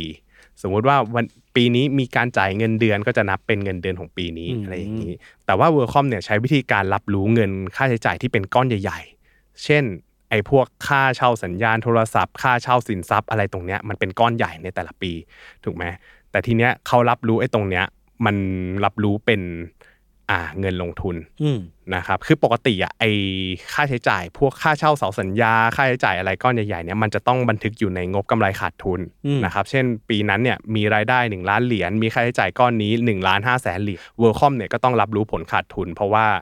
มีค่าใช้จ่ายก้อนใหญ่ตรงนี้อืมแต่ว่า WorldCom เนี่ยบันทึกเอาค่าใช้จ่ายตรงเนี้ยเป็นเงินลงทุนระยะยาวอืมเออคือเหมือนกับพลิกแพลงไม่ไม่รับรู้เป็นค่าใช้จ่าย แต่รับรู้เป็นเงินลงทุนระยะยาว ซึ่งมันเป็นเงินลงทุนที่จะกลายเป็นสินทรัพย์ ที่แสดงอยู่ในงบดุล หรือว่างบแสดงฐานะการเงินอืมนะครับเหมือนกับว่าพวกเขาเนี่ยใช้จ่ายเงินก้อนเนี้ยเพื่อให้ได้สินทรัพย์ลงทุนระยะยาวมาอืมแล้วก็ค่อยๆ ตัดจำหน่ายไอ้ล้านห้าเนี่ยไปเรื่อยๆเรื่อยๆเรื่อยๆในแต่ละปี คือแทนที่ปีเนี้ยจะรับรู้1ล้านห้าแสนเหรียญแต่กลายเป็นว่าเขาเอา1ล้านห้าแสนเหรียญน่ะมาซอย 10 ปี แล้วค่อยๆทยอยรับรู้ทีละหนึ่งแสนห้าหมื่นหนึ่งแสนห้าหมื่นเห็นเห็นความต่างไหมนึกออกว่านึกออกปีเนี้ย ค่าใช้จ่ายคุณต้องล้านห้านะเออแต่คุณบันทึกแค่หนึ่งแสนห้าหมื่นแล้วไปอยู่คนละคนละบัญชีกันคนละกระเป๋ากันด้วยนี่เออแล้วแล้วมันแบบกลายเป็นว่าพอปีเนี้ยมันมีค่าใช้จ่ายน้อยลง มันทำให้ภาพกำไรเนี่ยมันดูดีขึ้นเยอะมากอืมนะครับ แปลว่ากำไรตรงเนี้ยมันเป็นกำไรที่ไม่ได้เกิดขึ้นจริง ๆ ทีนี้เนี่ยมันเป็นเหมือนกับ 2 วิธีเนี้ยมันเป็นวิธีที่ทำให้บัญชีของเขาเนี่ยดูสวยงามอืมนะครับ มันเป็นคนละเรื่องกับความเป็นจริงเลย เพราะว่าสิ่งที่เขาตกแต่งอยู่อะมันคือมโนภาพครับที่แบบต้องการแสดงต้องการโชว์ตรงเนี้ยให้กับ Wall Street ให้ Wall Street พอใจแล้วเขาเองเนี่ยก็สามารถรักษาระดับราคาหุ้นเอาไว้ได้อืมนะครับไอ้วิธีที่2เนี่ยมันเป็นกลวิธีที่ชะลอรับรู้ค่าใช้จ่ายนะครับรับรู้ค่าใช้จ่ายต่ำเกินจริงนะครับครับทำให้กำไรแล้วก็กระแสเงินสดจากการดำเนินงานเนี่ยดูดีเกินจริงอืมนะครับเป็นเรื่องที่ผิดแบบผิดมหันต์นะสำหรับหลักการบัญชีมาตรฐานการบัญชีนะครับการปลอมแปลงบัญชีตรงเนี้ยทำให้เขาได้ประโยชน์ หลายล้านดอลลาร์ แล้วก็ยังเดินหน้าตกแต่งบัญชีต่อเนื่องไปจนถึงปี 2001อืมนะครับสาเหตุหนึ่งนะครับที่เอเบอร์สเนี่ยพยายามรักษาระดับราคาหุ้นเอาไว้ เพราะว่าในช่วงปี 1995 ถึง 1999 เนี่ยเขาได้ใช้เงินจำนวนมากนะครับในการซื้อสินทรัพย์ส่วนตัว ทั้งอืมรถยนต์คันหรูนะครับเรือยอทรวมไปถึงใช้เพื่อประโยชน์อื่น ๆ ในบริษัทอื่นของเขา เช่น เขาเอาบริษัทอื่นเนี่ยไปซื้อที่ดินบริทิชโคลัมเบีย อลาบามามิสซิสซิปปีอะไรพวกเนี้ยนะครับคือใช้กว้านซื้อที่ดินเยอะเลย โดยทาง WorldCom เนี่ยได้ให้เงินกับทาง Ebbers เนี่ยกู้ยืมไปประมาณ 400 ล้านดอลลาร์นะครับด้วยอัตราดอกเบี้ยที่ต่ำกว่าท้องตลาดจริง ๆ ด้วยนะเออเหมือนกับว่าให้ประโยชน์เอื้อประโยชน์ให้กับทาง Ebbers แบบสุดๆเลยครับนะครับ ซึ่งเหมือนกับไอตัวดอกเบี้ยตรงเนี้ย WorldCom เสียดอกเบี้ยเยอะกว่าที่ Ebbers ต้องจ่ายให้เขาด้วยนะ เออคือ Apple ใช้ประโยชน์กับเวิร์คอมแบบสุดๆ แล้วก็สาเหตุที่ทำให้ WorldCom เนี่ยสามารถลงบัญชีแบบที่ว่ามานะครับว่าเฮ้ยเขาตกแต่งบัญชีนู่นนี่นั่นอย่างเงี้ยแบบที่เขาทำได้โดยไม่มีการผิดสังเกตเนี่ยเพราะว่าเขา มีการลงทุนเป็นประจำอยู่แล้วไงดังนั้นแล้วเนี่ยพอมันมีการลงทุนเป็นประจำเนี่ยมันเลยทำให้รายการพวกเนี้ยมันดูเป็นเหมือนปกติของบริษัทเลยอืมนะครับรายการเงินลงทุนก็จะมีมูลค่าสูงมากนะครับเมื่อบันทึกค่าใช้จ่ายเข้าไปเนี่ยก็สามารถซ่อนเอาไว้ได้อย่างแนบเนียนครับถ้าไม่ตรวจสอบโดยละเอียดก็จะไม่มีใครรู้สึกว่าเฮ้ยมันผิดสังเกตนะครับซึ่งการตรวจสอบเนี่ยแหละครับมันควรจะเป็นหน้าที่ของผู้ตรวจสอบภายใน แล้วก็ผู้ตรวจสอบบัญชีครับนะครับ ช่วงต้นปี 2000 ครับเวลคอมได้มีการว่าจ้างหญิงสาวคนหนึ่งนะครับชื่อซินเทียคูเปอร์มาอือฮึนะครับจ้างมาเป็นพนักงานตรวจสอบภายในหรือว่า internal audit นะครับตามมาตรฐานการทำงานโดยทั่วไปของบริษัทใหญ่ๆ มันต้องมีตำแหน่งนี้อยู่แล้วนะครับการปฏิบัติตรงเนี้ยเหมือนกับว่าทางซินเทียเนี่ยจะต้องเข้ามาตรวจสอบระบบการปฏิบัติตามข้อบังคับของบริษัท ตรวจสอบเรื่องการทุจริตที่สามารถเกิดขึ้นในองค์กรตรวจสอบข้อต่างๆ คือเหมือนกับว่า เป็นการทำตามมาตรฐานการตรวจสอบโดยทั่วไป นะครับแล้วก็ซินเทียเนี่ยไม่ทำให้ CEO ใหญ่อย่าง Ebbers นะครับผิดหวังนะครับหลังจากที่เธอทำการตรวจสอบเรื่องการเงินของบริษัทนะครับเธอก็พบว่ามันมีความผิดปกติหลายอย่างเออทางบัญชีแล้วก็การตังหยิเงิดนตังหยิดสุดใช่นะครับไม่ทำให้ผิดหวังเลยนะครับซึ่งมันก็เป็นข้อสงสัยในเรื่องที่เราได้เล่าไปแล้วว่าเฮ้ยมันมีการตั้งสำรองเกินจริง มันมีการ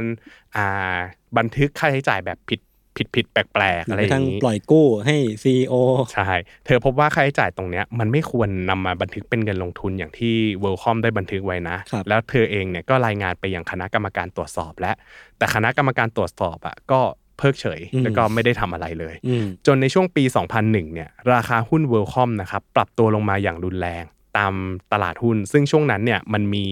วิกฤต .com bubble ครับนะครับราคาหุ้นก็ซบเซาเป็นระยะเวลานานนะครับหุ้นของ Worldcom เนี่ยลดระดับลงจาก 46 เหรียญอืมนะครับต่อหุ้นเหลืออยู่ที่ 20 เหรียญต่อหุ้น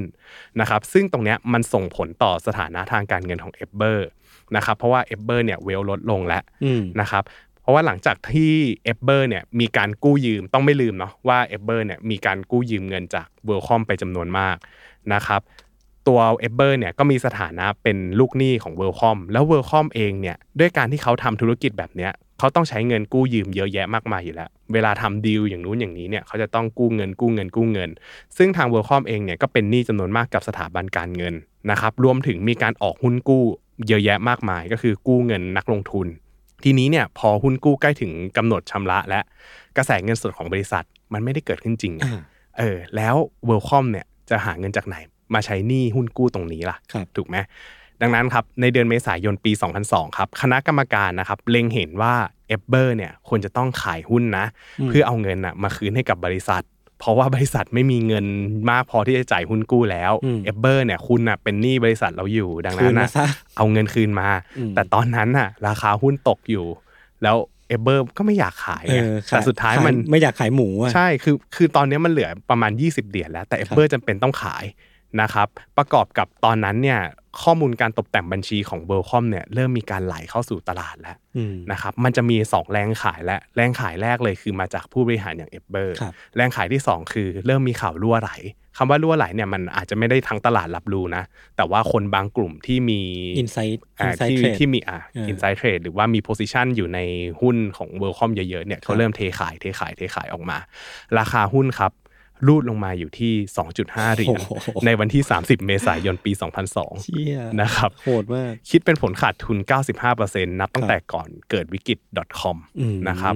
พร้อมกันนั้นนะครับก็มีการประกาศลาออกจากตำแหน่ง CEO ของ Bernard Ebbers ในเวลาต่อมาครับนะครับ WorldCom ก็ได้แต่งตั้งจอห์นซิกมอร์นะครับขึ้นมารับตำแหน่ง CEO แทน นะครับซึ่งสิ่งที่ซิกมอร์ทำเป็นอันดับแรก ๆ เลยเนี่ยคือจัดการเรื่องภายในที่เป็นข่าวลบมาเป็นระยะเวลานานให้กับ WorldCom ก่อนอืมนะครับโดยมีการเปลี่ยนตัวผู้สอบบัญชี ซึ่งก่อนหน้านี้ใช้บริการของอาร์เธอร์แอนเดอร์สันครับคุ้นไหมตอน Enron ไงอ๋อเหรอเออพี่คนนี้เองเหรอครับเนี่ยอาร์เธอร์แอนเดอร์สันเนี่ยเออก่อนหน้าเนี้ยเคยเป็นผู้ตรวจสอบบัญชีให้กับ w o r l d c o m แล้วก็อืม Enron มาก่อน นะครับแล้วก็เขาเป็นอดีต Big Five นะครับที่ช่วยอำนวยความสะดวกให้กับ Enron ในการตกแต่งบัญชีอย่างที่เราเคยเล่าไปในเคสของ Enron แล้วครับนะครับอ่าทางซิกมอร์เนี่ยเปลี่ยนตัวผู้สอบบัญชีจากอาร์เธอร์แอนเดอร์สันมาเป็น KPMG นะครับซึ่งเป็นจังหวะดีเลยที่ทางซินเทีย ผู้อืมเจ้าหน้าที่ผู้ตรวจสอบภายในเนี่ยเขาก็รายงานข้อมูลให้กับผู้สอบบัญชีชุดใหม่ได้รับรู้ แล้วก็ผู้บริหารคนใหม่ได้รับรู้อืมนะครับเกี่ยวกับตัวเลขที่น่าสงสัยที่เธอไปตรวจเจอมานะครับ auditor จาก KPMG เองเนี่ยก็เข้าไปตรวจ แล้วก็พบว่าเฮ้ยมันมีตัวเลขน่าสงสัยอยู่ที่ราวๆ3,800 ล้านเหรียญสหรัฐ นะครับพอการตรวจสอบตรงนี้ทวีความละเอียดมากขึ้น มีความเข้มข้นมากขึ้นเนี่ยซินเทียคูเปอร์ก็เป็นคนนำความสงสัยตรงนี้เข้ามาเติมเข้ามาเติมเข้ามาเติมให้เรื่อยๆ มีการสอบถามไปยัง CFO อย่างซาลิแวนด้วยว่าเฮ้ยมันเกิดอะไรขึ้นทำไมรายได้ตรงนี้มันสูงผิดปกติทำไมค่าใช้จ่ายตรงนี้มันควรจะเอามารับรู้เป็นค่าใช้จ่ายไม่ใช่เหรอก็ถามถามถามไป สุดท้ายครับก็ได้พบว่ามันมีการตกแต่งรายได้แล้วก็กำไร ตลอดช่วงเวลาที่ผ่านมานะครับซึ่งมูลค่าของการตกแต่งตรงเนี้ยสูงถึง 70,000 ล้านเหรียญสหรัฐโอ้นะครับในความเป็นจริงแล้วเนี่ย WorldCom เนี่ยต้องปรับลดรายได้ของบริษัทในช่วง 10 ปีที่ผ่านมาตั้งแต่ 1992 ถึง 2002 เนี่ยเขาต้องปรับรายได้ลงทั้งหมด 11,000 ล้านเหรียญสหรัฐ แล้วมันก็ไม่มีหลักฐานที่ยืนยันธุรกรรมที่มันรายงานอยู่ในงบการเงินเนี่ยสูงถึง 500 ล้านเหรียญสหรัฐนะครับอืมซึ่ง ขนาดของความน่าสงสัยตรงเนี้ยมันมากพอที่จะทำให้ซาลิแวนเนี่ยโดนไล่ออกจากตำแหน่งสมควร CFO โดยทันทีสมควรนะนะครับแม้ว่าซาลิแวนจะบอกว่าเฮ้ยมันไม่เห็นมีความผิดปกติอะไรเลยเออทั้งทั้งทั้งที่แบบเขาอยู่ในตำแหน่งมาตั้งนานเขาไม่เห็นเลยว่ามันผิดปกติตรงไหนอืมไม่มีเลยเนาะไม่มีเลย แต่ก็โดนไล่ออกในท้ายที่สุดครับ ก็เคสนี้ถือเป็นเคสการตกแต่งครั้งใหญ่ไม่ต่างกับเคสของเอ็นลอนอืมนะครับหน่วยงานกรตของสหรัฐนะครับหรือว่า SEC เนี่ยก็เลยร่วมมือกับสำนักงานสืบสวนกลางแห่งสหรัฐ หรือว่า FBI ครับในการเข้ามาสืบสวน แล้วก็จัดการกับผู้มีส่วนเกี่ยวข้องในการช่อโกงครั้งนี้ทั้งหมดนะครับทั้งผู้บริหารคณะกรรมการ พนักงานระดับบน รวมถึงนักวิเคราะห์ที่มีส่วนเกี่ยวข้องในการเขียนเชียร์หุ้นในช่วงที่ราคาหุ้นมันลงมาอืมตกต่ำด้วยนะครับโดยที่จะต้องมีการเริ่มต้นไตร่สวนทันที นะครับแล้วก็ประกาศเรื่องการช่อชนเนี่ยให้กับสาธารณชนได้รับรู้อืมจากตอนแรกที่รู้แค่ในวงแคบๆตอนเนี้ยรู้หมดแล้วเพราะว่าออกข่าว FBI กับอ่ามันออกข่าวไปทั่วอืมทั่วสหรัฐทั่วโลกแล้วครับนะครับ ทีนี้พอตลาดเห็นว่า w o r l c o m เนี่ยมันมีความผิดพลาดไม่ใช่ผิดพลาดหรอกมันจงใจผิดพลาด แล้วก็ตกแต่งบัญชีอย่างเงี้ยเงินที่อยู่ในบัญชีเนี่ยมันคงไม่พอแน่ๆที่จะอืมชำระหนี้สินส่วนที่เหลือครับนะครับเงินส่วนที่เหลือเนี่ยมันมีแต่การกู้ยืมทั้งนั้น นะครับแล้วก็น่าจะติดสถานะล้มละลายในไม่ช้าอืมนะครับนักลงทุนในตลาดหุ้นก็เลยพากันเทขายหุ้นที่มีอยู่จนราคาสุดท้ายก่อนออกจากตลาดหุ้นนะครับ ก่อนหยุดการซื้อขายในเดือนมิถุนายนปี 2002 เนี่ย ราคาสุดท้ายมาอยู่ที่ 0.83 เหรียญก็คือกลับถึงมา1เหลือไม่ถึงหนึ่งดอลลาร์เหมือนเดิม ใช่ เหลือเพนนีครับสูงสุดคืนสู่สามัญอืมนะครับ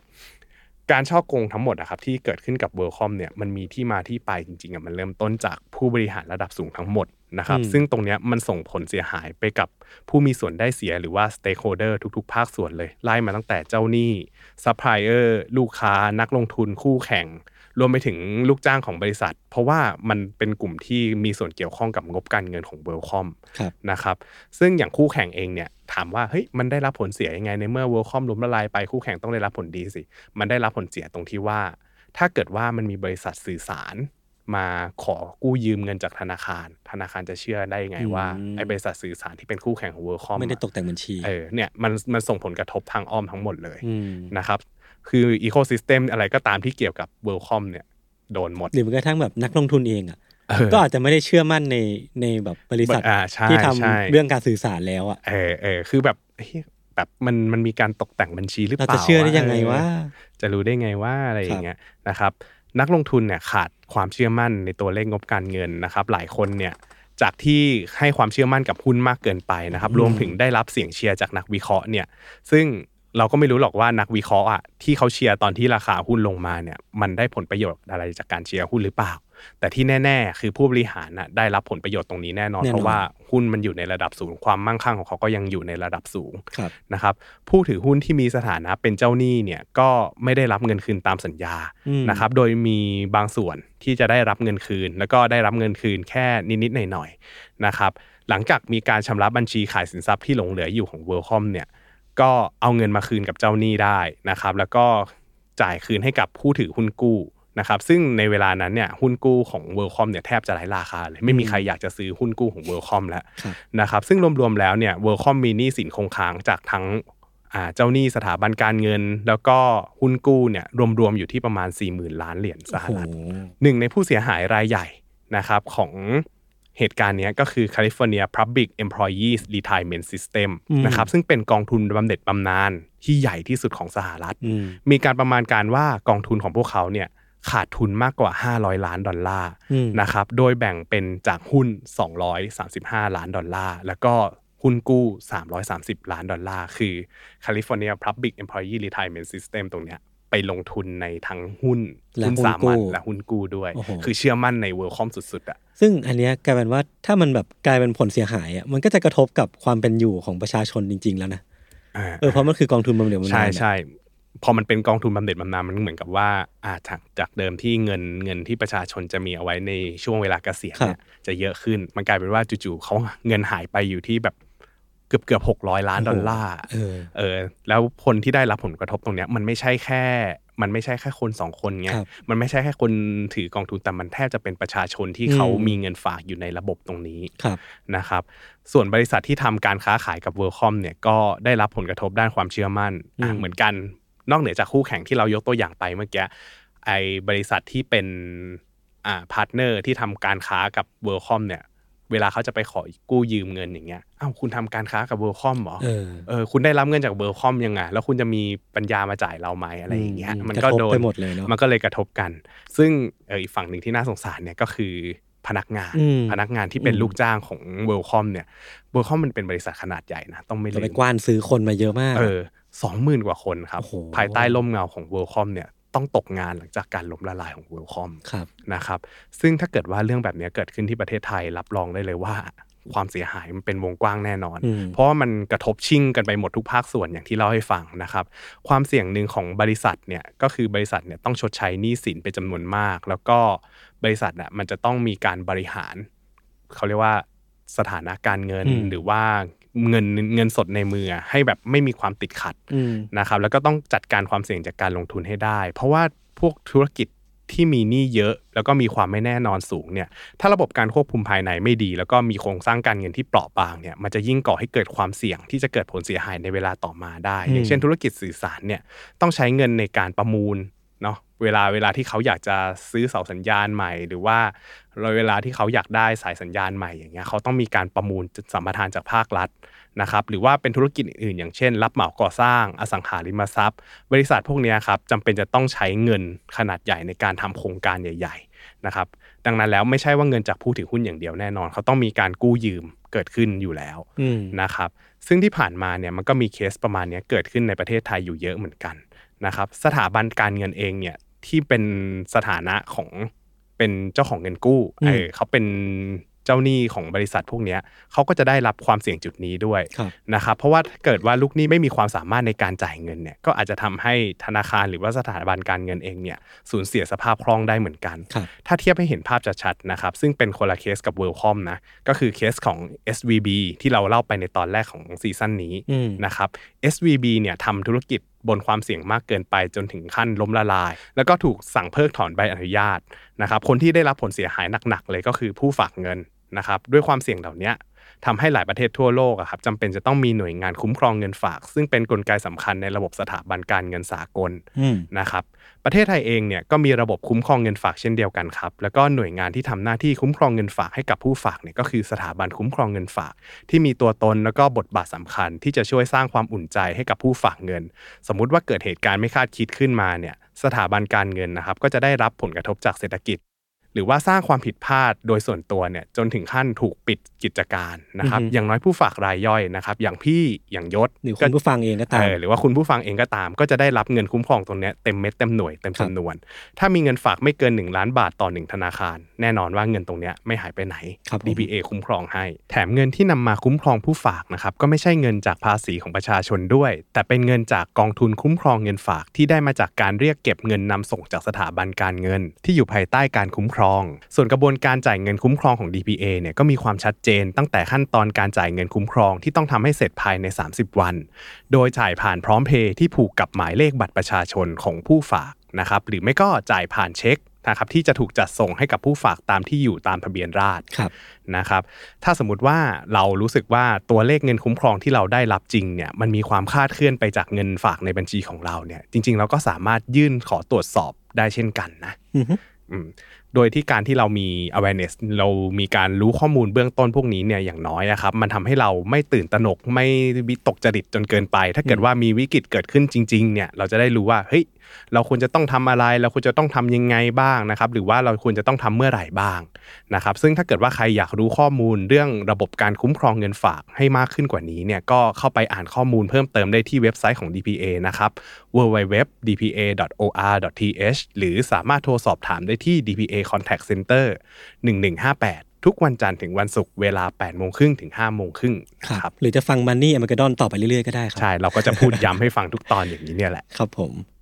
ทีนี้ครับกลับมาดูบทลงโทษของผู้ร้ายในเคสนี้กันต่อครับนะครับก.ล.ต.ของสหรัฐครับได้มีการสรุปความผิดในการปลอมแปลงบัญชีของผู้บริหารว่ามีใครบ้างนะครับ มีนายเอบเบอร์เนี่ยเป็นแกนนำหลักก่อนแน่นอนอันดับหนึ่งนะครับในการทำความผิดครั้งนี้แล้วก็เป็นคนที่มีอำนาจเบ็ดเสร็จ ในการควบคุมทิศทางบริษัท WorldCom ให้เป็นไปตามที่เขาคิดอืมนะครับโดยอาศัยช่องว่างในการควบคุมภายในเพื่อการฉ้อโกงครับนะครับเพราะว่ารายการที่ลงบัญชีไปหลายอย่างเนี่ยมันแทบจะอย่างที่บอกไปว่ามันมีมูลค่าจำนวนหนึ่งเนี่ยที่มันถูกลงบัญชีแล้วไม่มีเอกสารในการ support ตรงนี้เลยอืมนะครับหลาย ๆ รายการที่ลงบัญชีไปเนี่ยไม่มีหลักฐานมาสนับสนุนเลยนะครับสิ่งเหล่านี้ มันทำได้ไง มันก็เกิดจากเบื้องบนอย่างเดียวเท่านั้นนะครับ แล้วก็ได้มีการกล่าวโทษต่อผู้สอบบัญชีอย่าง Arthur Andersen ด้วยว่ามีการละเลยกระบวนการการตรวจสอบที่เข้มงวดครับนะครับ ทั้งได้รับข้อมูลไม่ครบตามที่ควรจะมี แต่ก็ไม่ได้สงสัยอะไรในข้อมูลที่ได้รับจาก WorldCom เลยอืมนะครับ มันก็เลยเป็นเหตุให้เกิดความเสียหายร้ายแรงตามมาครับนะครับ ส่วนสกอตต์ซัลลิแวนครับ หนุ่มนักบัญชีผู้โด่งดังที่เป็นเหมือนมือขวาในการสร้างตัวเลขทางบัญชีขึ้นมาอย่างแยบยลเนี่ยก็ถูกจำคุก 5 ปีพร้อมพรรคพวกผู้บริหารครับในข้อหาฉ้อโกงหลักทรัพย์ การสมรู้ร่วมคิด และข้อกล่าวหาอื่น ๆ ตอนแรกครับเขาได้รับโทษกล่าวหาหนักกว่านี้ แต่ว่าสุดท้ายซัลลิแวนสารภาพ แล้วก็ให้ความร่วมมือกับรัฐบาลในการไต่สวน แล้วก็เป็นพยานกล่าวหาเบอร์นาร์ดอืมแอบเบอร์หัวหน้าของตัวเองอืมนะครับว่าบอสตัวเองเนี่ยมีการรู้เห็นเป็นใจยังไงบ้างนะครับแล้วก็ การลงมือเนี่ยมันเกิดขึ้นยังไงบ้างครับสุดท้ายอะครับทำให้ตัวของซัลลิแวนเนี่ยได้รับโทษจำคุกอยู่แค่ 5 ปีอืมนะครับแม้ว่าจะมีการให้คำปฏิเสธต่อศาลมาโดยตลอดครับ แต่ว่าในท้ายที่สุดแล้วนะครับปี 2005 หลังจากไต่สวนแล้วก็ยื่นฟ้องกันอยู่นานครับเบอร์นาร์ดเอบเบอร์ตัวละครหลักนะครับในวัย 63 ปี ก็ได้รับโทษจำคุก 30 ปีอืม ถึงตลอดชีวิตครับจากการยื่นฟ้องรวม 15 กระทง ในข้อหาละเมิดกฎหมายหลักทรัพย์ โดยการช่อโกงนักลงทุนหลายครั้งนะครับแต่สุดท้ายเนี่ยผู้พิพากษาก็ลดโทษลงให้เหลือแค่ 25 ปี ก็น้อยลงมานิดนึงก็น้อยลงนิดนึงนะนะครับในวัย 63 จำคุก 25 ปีก็ออกมาก็ 88 ปีครับนะครับแต่สิ่งที่เขาลดโทษให้เนี่ยเพราะว่าเขาคำนึงถึงสภาพหัวใจสภาพหมายถึงว่าสภาพร่างกายอืมก็คือหัวใจของเอเบอร์เนี่ยไม่ค่อยไม่ค่อยแข็งแรงครับนะครับแล้วก็ เอเบอร์เนี่ยในช่วงที่เป็นผู้บริหารเนี่ยก็มีการประกอบสาธารณกุศลต่อชุมชนนะครับ ซึ่งมันเหมือนกับว่าอะอย่างน้อยก็สร้างประโยชน์ต่อสาธารณชนไว้ก่อนนิดนึงบ้างอะนะครับ แล้วก็ก่อนหน้านี้เนี่ยเขาได้มีการชดใช้เงินบางส่วนให้กับนักลงทุนด้วยสินทรัพย์ที่เขามีประมาณ 45 ล้านดอลลาร์ไปแล้วครับโอ้โหแต่แต่ความเสียหายเป็นมันเกินกว่านั้นเยอะนะเยอะมากเลยนะนะครับ ซึ่งการลงโทษครั้งเนี้ยมันถือว่าเป็นการลงโทษครั้งรุนแรงครั้งหนึ่ง เท่าที่เคยมีมาสำหรับการก่อคดีอาชญากรรมของผู้บริหารระดับสูงครับนะครับ ก่อนที่สุดท้ายอะอ่าทางเบอร์นาร์ดเอบเบอร์ครับจะได้รับการปล่อยตัวให้กลับมาพักฟื้นที่บ้านด้วยปัญหาทางด้านสุขภาพนะครับในปี 2019 นะครับและสุดท้ายครับเบอร์นาร์ดเอบเบอร์เสียชีวิตลงในเดือนกุมภาพันธ์ปี 2020 นะครับจบตำนานชาวอเมริกันที่เคยร่ำรวยที่สุดอันดับ 174 ในฟอร์นะครับเขาเคยลงหนังสือฟอร์นะครับอ่าติดอันดับ 400 คนที่รวยที่สุดในอเมริกามั้งครับเออในปี 1999เออตอนนั้นติด list ปี 1999 บริษัท WorldCom ครับ อยู่ภายใต้การสอบสวนโดยกระทรวงยุติธรรม แล้วก็คณะกรรมการกำกับหลักทรัพย์และตลาดหลักทรัพย์ของอเมริกา นะครับซึ่งเป็นหน่วยงานที่กำกับดูแลทางการเงินของสหรัฐอเมริกามาโดยตลอดนะครับแล้วก็ท้ายที่สุดเนี่ยหลังจากผ่านกระบวนการตรวจสอบไปทุกขั้นตอนแล้ว แล้วก็มีการชำระหนี้คืนกับเจ้าหนี้ทุกคนโดยเรียบร้อยแล้วเนี่ยอาจจะคืนไม่ครบหรอก แต่ว่าก็อย่างน้อยก็พยายามคืนให้ครบให้ได้ทุกคนนะครับสุดท้ายนะครับ w o r l d c o m หนึ่งในบริษัทสื่อสารที่ยิ่งใหญ่ที่สุด ก็ล่มสลายไปในปี 2006 ก็ถือว่าเป็นการจบ สิ้นนะครับ แล้วก็ถือว่าเป็นการล้มละลายครั้งใหญ่ที่สุดในประวัติศาสตร์ของสหรัฐคือคดีมันจบปี 2006 แต่จุดเริ่มต้นล้มละล้มละลายเอออยู่ 2002เออประมาณนี้โอ้โหนะฮะเป็นอีกครั้งที่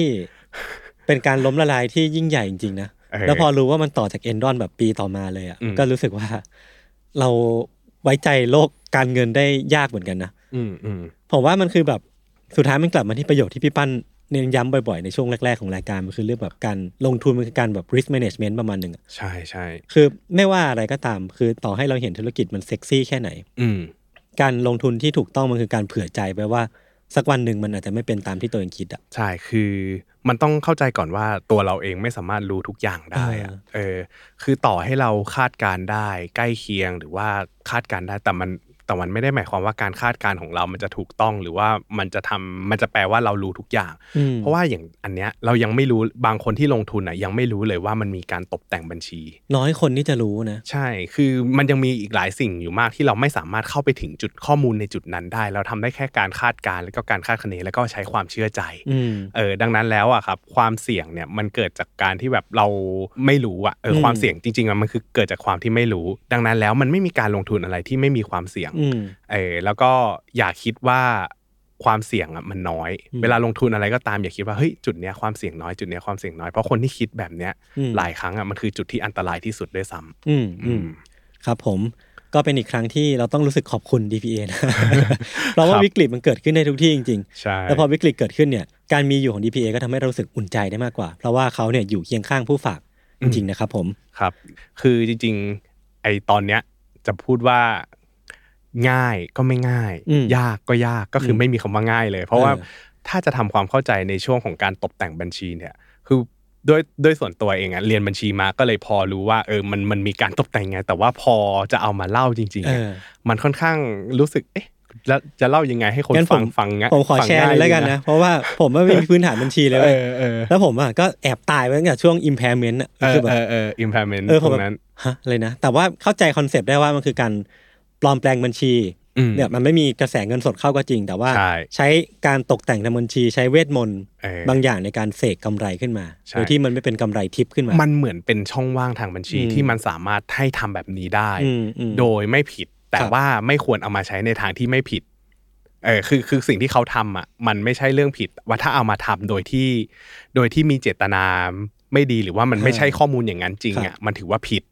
เออคือมันมันเป็นประมาณนี้ โดยที่สิ่งที่เขาทำก็คือ เขาใช้ช่องว่างตรงเนี้ยในการทำสิ่งที่ไม่ได้เป็นจริงขึ้นมานะครับ แล้วก็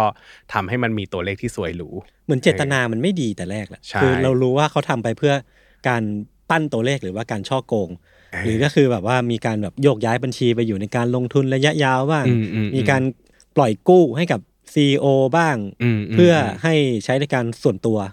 เออมันก็จะมีความแบบไม่ make sense หรือว่ามีความแบบแบ่งๆหลายอย่างซึ่งเรื่องของการควบคุมภายใน เออ แล้วมันเป็นเรื่องภายในหมดเลยใช่ไม่มีไม่มีทางน้อยมากที่เราจะที่เราที่เราเป็นคนภายนอกอะจะรู้ล่วงรู้ถึงข้อมูลสิ่งนี้อะใช่ คือถ้าสุดท้ายผู้บริหารมันตั้งใจอะตั้งใจจะโกงหรือตั้งใจจะปกปิดจริง ๆ ถ้ามันไม่มีระบบการควบคุมระบบการตรวจสอบที่แข็งแกร่งพอ ตรงนี้มันถือว่าเป็นจุดอ่อนที่นักลงทุนไม่สามารถเข้าไปล่วงรู้ได้เลยครับผมนะครับ